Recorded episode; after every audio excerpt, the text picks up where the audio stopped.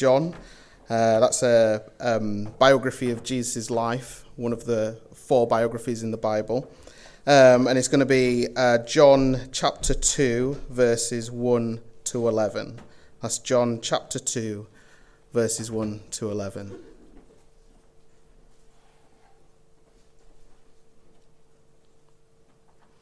On the third day, a wedding took place in Cana in Galilee. Jesus' mother was there, and Jesus and his disciples had also been invited to the wedding. When the wine was gone, Jesus' mother said to him, They have no more wine. Woman, why do you involve me? Jesus replied, My hour has not yet come. His mother said to the servants, Do whatever he tells you. Nearby stood six stone water jars, the kind used by the Jews for ceremonial washing, each holding from 80 to a 120 litres. Jesus said to the servants, Fill the jars with water. So they filled them to the brim. Then he told them, Now draw some out and take it to the master of the banquet. They did so. And the master of the banquet tasted the water that had been turned into wine. He did not realize where it had come from, though the servants who had drawn the water knew. Then he called the bridegroom aside and said, Everyone brings out the choice wine first, and then the cheaper wine after the guests had had too much to drink. But you have saved the best till now. What Jesus did here in Cana of Galilee was the first of the signs through which he revealed his glory, and his disciples believed in him.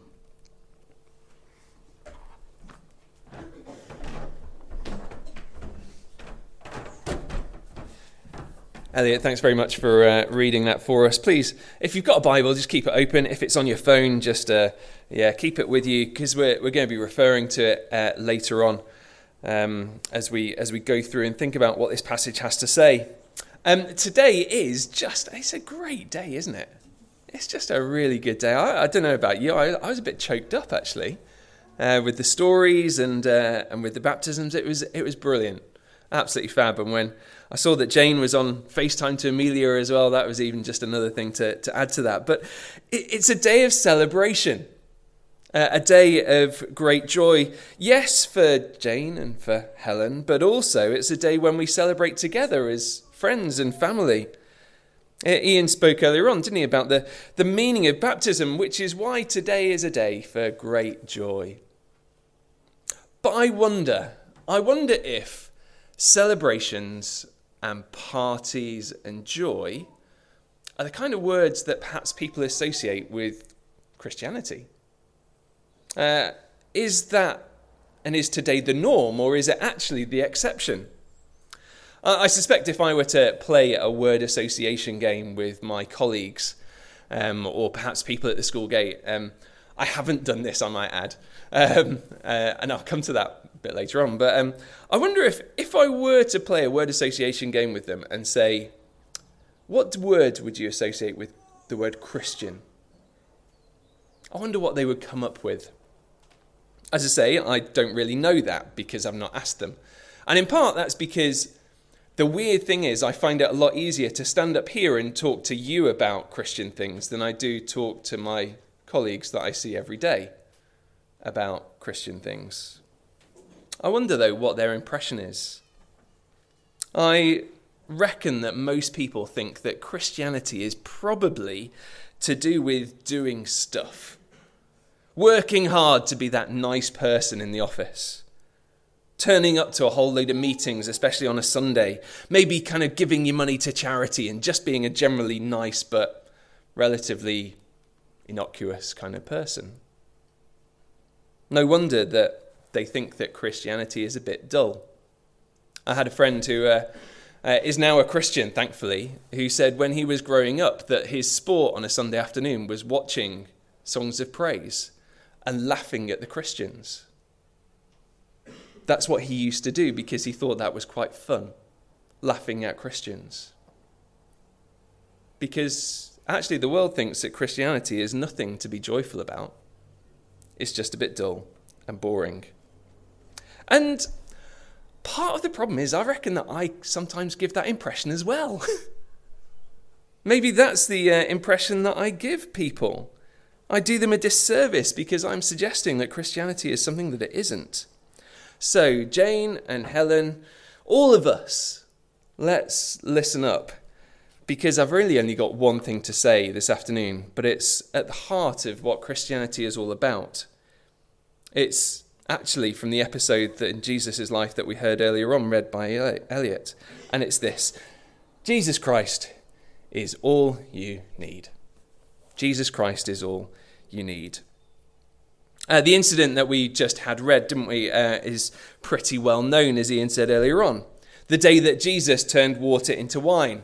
Uh, now, Hannah, my daughter, earlier on, um, she, she was just saying, Oh, Dad, were you preaching on later on? And I said, um, uh, John 2. Ah, oh, is that, is that the one where Jesus goes into a pub? Um, I said, no, I'm not quite sure. That sounds like a really dodgy joke, doesn't it? Like the, uh, yeah, the, the, fisherman, the tax collector, and the Messiah go into a bar. I mean, uh, you kind of wonder what the, uh, the punchline's going to be. But um, it's a story of Jesus turning something dull and mundane into something extravagant and extraordinary and joyful. And maybe that's what it would be lovely to hear about Jesus turning something mundane and dull into something special and amazing. Well, why does he do it? Why would he do something like that? Is it because he likes a good party? Maybe. I'm sure he does party well. There's a party in heaven when a sinner repents, as the Bible tells us. But there's a clue in our reading. Have a look at John chapter 2 again, because look, listen to verse 11. It says this what Jesus did here in Cana of Galilee was the first of the signs through which he revealed his glory. The first of the signs through which he revealed his glory. You see, this is one of the signs in John's Gospel. And uh, there's quite a few of them. They're, uh, they're coming up on here. I think there's, there's seven signs on the screen. There we go. Uh, the first is changing water into wine. Then Jesus uh, later on heals the royal official's son. He heals a paralytic. He feeds the 5,000. He walks on water. He heals a man born blind. And in the end, he raises Lazarus, a dead man. Now, you look at all of those and you think, well, there's some really compassionate things that Jesus has done there, healing those really poorly people, even raising a dead man. Well, there's really powerful things like walking on water. And you kind of think to yourself, isn't this one just a little bit weird? A little bit frivolous, if you like, compared to the rest? Water into wine? What's going on there? Well, let's dig a little bit deeper. Because you probably don't need me to tell you about signs and their purpose. A sign is there to point you to something, it's not the real thing. So, for example, you wouldn't go to the M1 and take a photo of the sign that says London and say, I had a really lovely weekend in London, here's a photo to prove it. It's all about the destination. The sign in itself is just a little glimpse, if you like, of what the destination might be. But I think there are two different types of sign. And, and this might be a bit of a rubbish illustration, but um, I want you to think of service station signs. If ever you've driven down the M1 or something like that, you've got the, the one type of sign that says services, 16 miles. That's all it tells you. So you know there's going to be services in 16 miles. But what about the other ones when you're about a mile away? And then it says services, welcome break. You discover whether it's got a, a McDonald's or a KFC. And that's when you decide if you're going to come off at that junction or if you're going to go on to the next one. Might even have M&S Simply Food. Who knows? But, but there are some signs that give you more about the destination, that sense of what the destination really is like when you get there. And this is the kind of sign that I think John is talking about here. He, he's like giving us a picture of actually what Jesus is like and what Jesus does and what Jesus will do.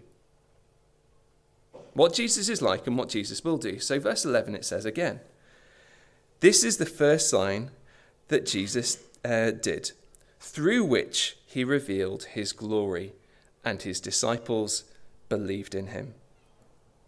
Turning water into wine is the first sign that shows people who Jesus really is, and the disciples believed in him. Now, as I say, that might be quite surprising because it feels a little bit like a, a strange trick.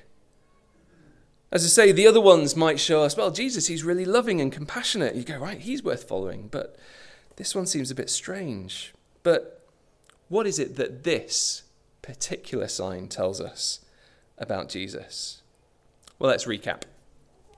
Uh, Jesus is at a wedding, and the, he's there with his family, he's there with his disciples, and the bridegroom has made a massive error. He's not got enough wine in for the whole celebration. The whole celebration, I'm told, could last for days. And, um, and the bridegroom's job was basically to be the host. He was the person that was hosting the entire wedding. Now, when I got married, um, and, and when people get married generally now, the blokes just turn up. I'm looking around the room and I'm seeing a few smiling, nodding faces. Yes, that's what I did. I just turned up and, uh, and, and enjoyed the day. Everybody else seems to be the people that are running around and organizing it. But no, in that day, it was the bridegroom's responsibility to organize it and to host it. He was in charge. He, he was the person that everybody looked to. You see, he had one job, this man, and he failed. A big mistake. A major embarrassment awaits him, doesn't it? The wine's run out. What are we going to do? We can't run down to the nearest off license. But Jesus' mother steps in, doesn't she? You see, verse, uh, verse 3 When the wine had gone, Jesus' mother said to him, They've got no more wine. Clearly, she had some idea that Jesus could do something at this stage, even though there's no record of any miracles. She thinks, oh, They've got no wine. Jesus could do something. But his response in verse 4 is really strange.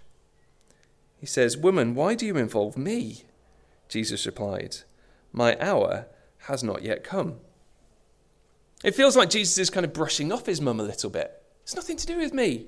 It's not my hour. Well, that's a bit weird in itself, isn't it? An hour. And again, I guess as we just drill down into this little word hour for a couple of minutes, that will help us to understand the bigger sign. What is it about the hour? Well, throughout the Gospel of John, when it talks about an hour, it talks about the climax. It's like the final hour of Jesus' ministry. It's all about the moment when Jesus fully demonstrates his glory. It, it, it's everything that it's been pointing towards. Because if you notice, all of these signs that appear here John 2, John 4, John 5, John 6, John 9, John 11 they're actually in the first half of John's gospel. John has 21 chapters. But in chapter 12, listen to what Jesus says. He says this The hour has come for the Son of Man to be glorified. Very truly, I tell you, unless a kernel of wheat falls to the ground and dies, it remains only a single seed. But if it dies, it produces many seeds. Now my soul is troubled, and what shall I say? Father, save me from this hour? No. It was for this very reason I came to this hour. Do you see? All those signs are leading up to a point. And that's probably over about two years of Jesus' ministry. And then the next nine chapters after Jesus says, My hour has come, is a week. The hour is the climax of Jesus' ministry. It's what the signs are leading up to, it's what the signs are pointing to. So when Jesus is say, speaking to his mother, saying, He's saying, My time hasn't come yet. I've got a plan with my heavenly Father that I'm building up towards, which is much greater than this. But in the meantime, let me show you something that will show you what that will do. So the signs point to the reality of what Jesus is here to do and what he will achieve. And there are three things that I want to draw out from this passage. Jesus is all you need to make you clean Jesus Christ is all you need to make you clean. Three things for us all to hear, I think. Jesus turns his attention, doesn't he, to six water jars. Verse 6 Nearby stood six stone water jars, the kind used by the Jews for ceremonial washing. Ceremonial washing. Well, Jesus says, fill them to the top and dip a glass in and take it to the head waiter to drink. Just pause a little bit there. It, it, it's like the equivalent of the baptism pool. Jesus, uh, Jesus was stood here and he, uh, ah, uh, oh, there's a baptism pool over there. Fill it to the top, put a cup in, and take it to the head waiter. That's a bit of a weird thing to do, isn't it? You'd slightly be uh, concerned. Isn't that a bit grim? People have been in there. But when he tries it, he's blown away. You see, when the servant goes over, the water has become wine. And that's a miracle. But remember, it isn't a party trick, it's a sign. There's a deeper significance. The water wasn't drinking water, it was cleaning water. It isn't even just wash your hands before you eat cleaning water. It was you go into this water and you are completely cleansed. It's about purification, not just getting rid of germs. It was religious cleaning, not hygienic cleaning. Purification is all about being completely clean of wrongdoing. And what does Jesus do? He takes cleaning water and he turns it into wine, wine to drink. Now, if any of you have been Christians for a while, you'll know that there's a special meal that Christians enjoy called the Lord's Supper. Jesus talks about it himself. He talks in terms of the meal of bread and wine, the bread being the body, the wine being his blood that makes you clean. So, wine points to Jesus' blood. And Jesus' blood, the Bible tells us, is what cleanses us from our sin, what makes us clean. It says in 1 John chapter 1 verse 7, the blood of Jesus his son cleanses us from all our sin. It also says at the end of the Bible in Revelation 7 uh, Uh, about the saints who've washed their robes and made them white in the blood of the Lamb. They make us clean. Wine points to Jesus' blood, which is his death, which points to our cleansing. The water of the old system could only really cleanse the outside. But instead, Jesus' blood can cleanse our consciences to the very core of who we are. And in this sign, Jesus says that we're not made clean by doing religious things. No, we're made clean by drinking his blood. Not literally, of course, but trusting in his death that that's enough to make us pure before God. Now, it might be that you've been a Christian a while and this is familiar territory, but can I tell you, I need to be reminded of this all the time. I suspect you guys do too. If you're feeling, and for all of us, if we're feeling burdened by sin, it might be that uh, the shame from the past that you've never really dealt with. It could be guilt that you carry currently for whatever reason. Jesus invites us to confess our sins, knowing that He is faithful and just to forgive us our sins. We were singing about that in Ignite last week. Come to Jesus. Bring your shame, bring your guilt, and be cleansed. Be clean by the washing of his blood. We're going to be singing a song in just a few minutes' time saying this No guilt in life, no fear in death. This is the power of Christ in me. But when we lose sight of that, when we lose sight that Jesus Christ is all you need to be clean, then we'll know we're not perfect, but we'll try and do all sorts of other things to make ourselves perfect or to feel as if we are, to justify ourselves. We'll work harder doing good works. Uh, we'll compare ourselves to others and go, well, at least I'm not as bad as them. You ever done that? I have. If you're burdened by your sin, then those things will do no good to you whatsoever. You'll just feel worse about yourself.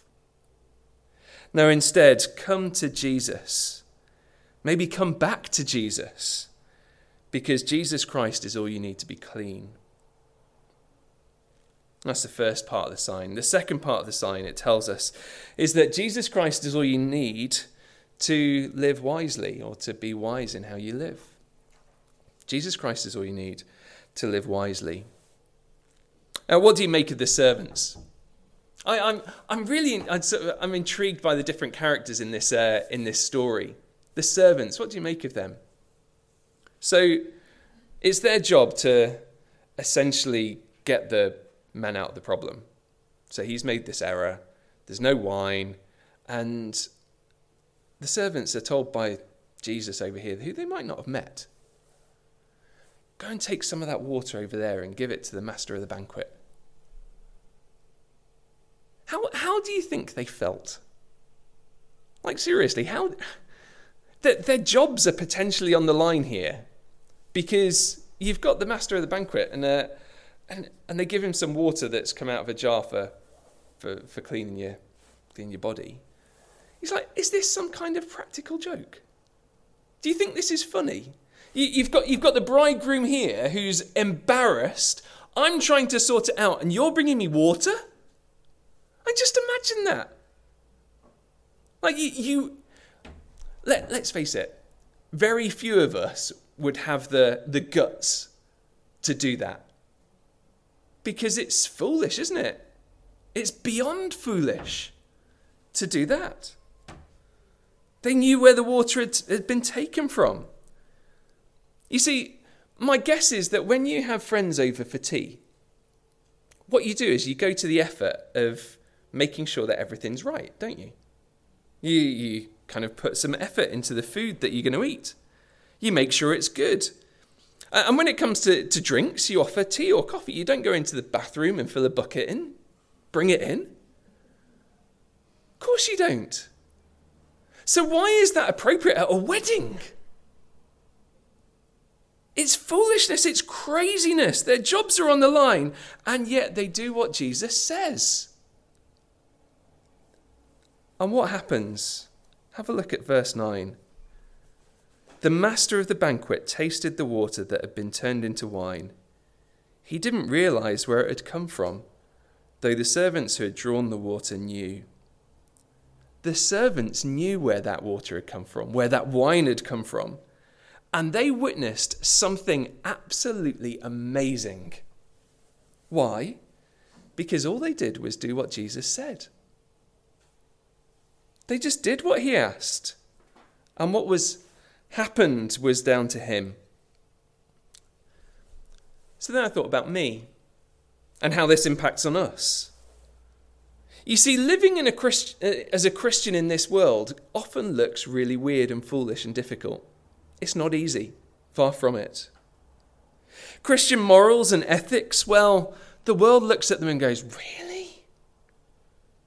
Sure, there are some ideas that they can latch onto love your neighbour, care for the poor, those kind of things. But what about loving your enemies, praying for your enemies, forgiving others, being self controlled, particularly when it comes to drinking or sex and marriage and relationships?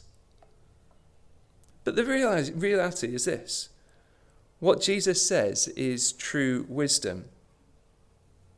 All we need to live wisely is to listen to Jesus' instructions. Yes, it looks foolish to others, but actually the reality is very different. The wonderful story of any Christian is that we've realized that living by the world's priorities isn't wise. It might be that, and we were talking earlier, Helen, Helen talked about it, didn't she? Sort of, that the drive to work and work and work and work and loads of people do that. But in the end, where does it get them? It doesn't bring the security and the satisfaction and the peace that we long for. But following Jesus does. And it was brilliant to hear that. Both Helen and Jane said this to us. Following Jesus is all we need to know the security and satisfaction and peace that people long for to live wisely. And the crazy thing again is this it's difficult to tell people that good news. It's a message which the Bible admits is weak and foolishness in the world's eyes, but we, we struggle to share it. And you might be sort of new to Christian things or looking into Christian things and you think it's a bit weird. You've got this good news and you find it difficult to tell people, but it's true. I think the problem is this. When we stop listening to Jesus, we become less convinced that the gospel is true and good. Or when we stop listening to Jesus, we think we have to convince others of the truth of the gospel. I think this I'm convinced that we deprive ourselves of the chance to see God at work in miraculous ways because we think we need to produce the miracles ourselves. Because we think we need to convince others to become Christians. We don't. It was wonderful hearing Jane talk about 18 years of just seeing how a church family operates normally and that being a great witness to the truth of the gospel. Nobody kind of did anything especially extraordinary.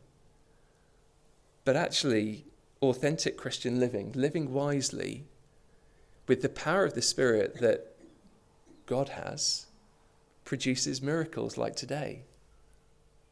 Isn't that wonderful? We can't convince somebody to become a Christian, but Jesus can. He's the one that does the miracle. He's the one is all we need. And then finally, Jesus Christ is all you need to bring you joy. We thought about the, the kind of situation, the, the, the, the cleansing. We've thought about the um, servants. Finally, I want to think about the bridegroom. He's the host of the wedding. He's the one who's got the job, verse 10, to provide the wine. He, he knows that he's failed. We know he failed. And what he was unable to do himself, well, Jesus takes over and he becomes the host. And this is the final part of the sign.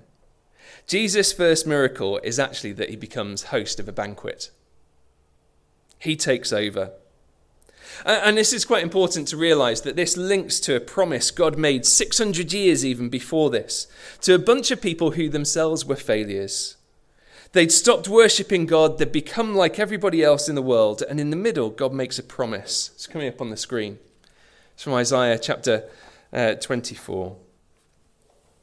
No, 25, sorry. It says this On this mountain, the Lord Almighty will prepare a rich feast for all peoples, a banquet of aged wine, the best of meats, the finest of wines.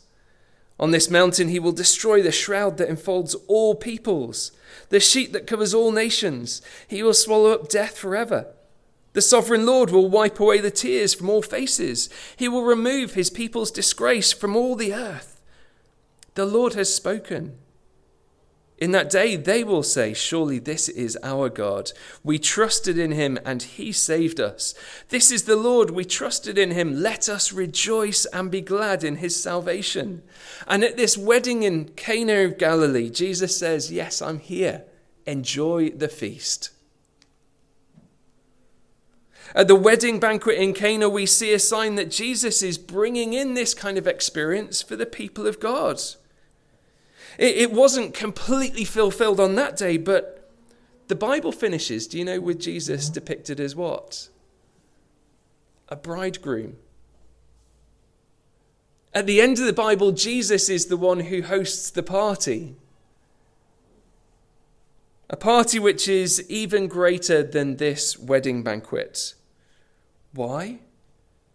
Because it's a party with all peoples invited. Was anybody here invited to a wedding in Cana of Galilee? No. Is anybody here invited to the wedding that Jesus hosts? Yes. All of us are. It's a wedding, it's a feast for all peoples. The best of meats, the finest of wines, no more tears. You see, the bridegroom failed, much as anything that we go after in this world will ultimately fail us.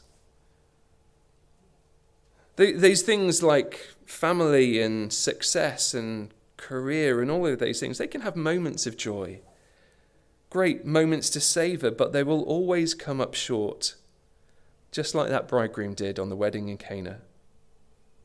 So, Helen, Jane, all of us here, Jane said this I don't have all the answers or know all the books of the Bible. Don't worry, because you have Jesus, and He is all you need. Jesus is all you need. But as I want to uh, finish, the last thing I want to say is that that's just a bit weak. Jesus is all you need? Well, actually, I think this sign shows us a bit more. It shows us that Jesus is all you could ever want. Because that is a wonderful truth of this sign. 800 bottles of the finest wine. Just imagine that baptistry full of, full of the best wine you've ever tasted. That is a party. Okay? That is a party, and that's what Jesus is doing. He's saying it, it's not just that I'm enough for you, it's that I fulfill your wildest dreams and then some. If you had a choice of which party to go to, would you go to Jesus' party or would you go to a party hosted by some other bridegroom that fails? You go to Jesus' party, right? Jesus' party is by far the best. That's what the first people saw when they realized. Verse 11 What Jesus did here in Cana of Galilee was the first of the signs through which he revealed his glory, and his disciples believed in him. You see, people looked at Jesus and went, I want to go to his party. And at the end of John's gospel, what John writes is, well, he says this Jesus performed many other signs in the presence of his disciples, which are not recorded in this book. But these are written that you may believe that Jesus is the Messiah, the Son of God, and that by believing you may have life in his name. Basically, what John is doing is he's saying, I've written an entire book which is an invitation for you to find life in Jesus. An invitation to work out if for you do you think this party is the best party to go to. And the reality is that if you don't yet know that, well, why don't you look into it? Chat to me, chat to Ian, chat to Helen, chat to Jane, or somebody else afterwards and say, Look, can I just find out a bit more about this party? Find out a bit more about this Jesus. I kind of wanted to finish with these words, um, but I've got another paragraph. but Jane said these words, which were just absolutely brilliant. She said, I wanted what you had. Isn't that amazing? Isn't that just this? What have we got? Well, we've got nothing apart from Jesus. And Jane said, That's what I want. But it may be that this afternoon we're kind of thinking, well, I've lost that sense of joy. Myself, I've been a Christian for a long time, and now Christianity is just something I do. The simple thing is this come back to Jesus. Don't lose sight of the glory of Jesus. Don't become engulfed in a sin that looks for glory elsewhere. No, be surprised by Jesus once more. Be delighted by Jesus once more, because Jesus Christ is gloriously, overwhelmingly, abundantly providing for everything you need today, tomorrow, and into eternity. So, do you want to be at his party? Let's pause to reflect.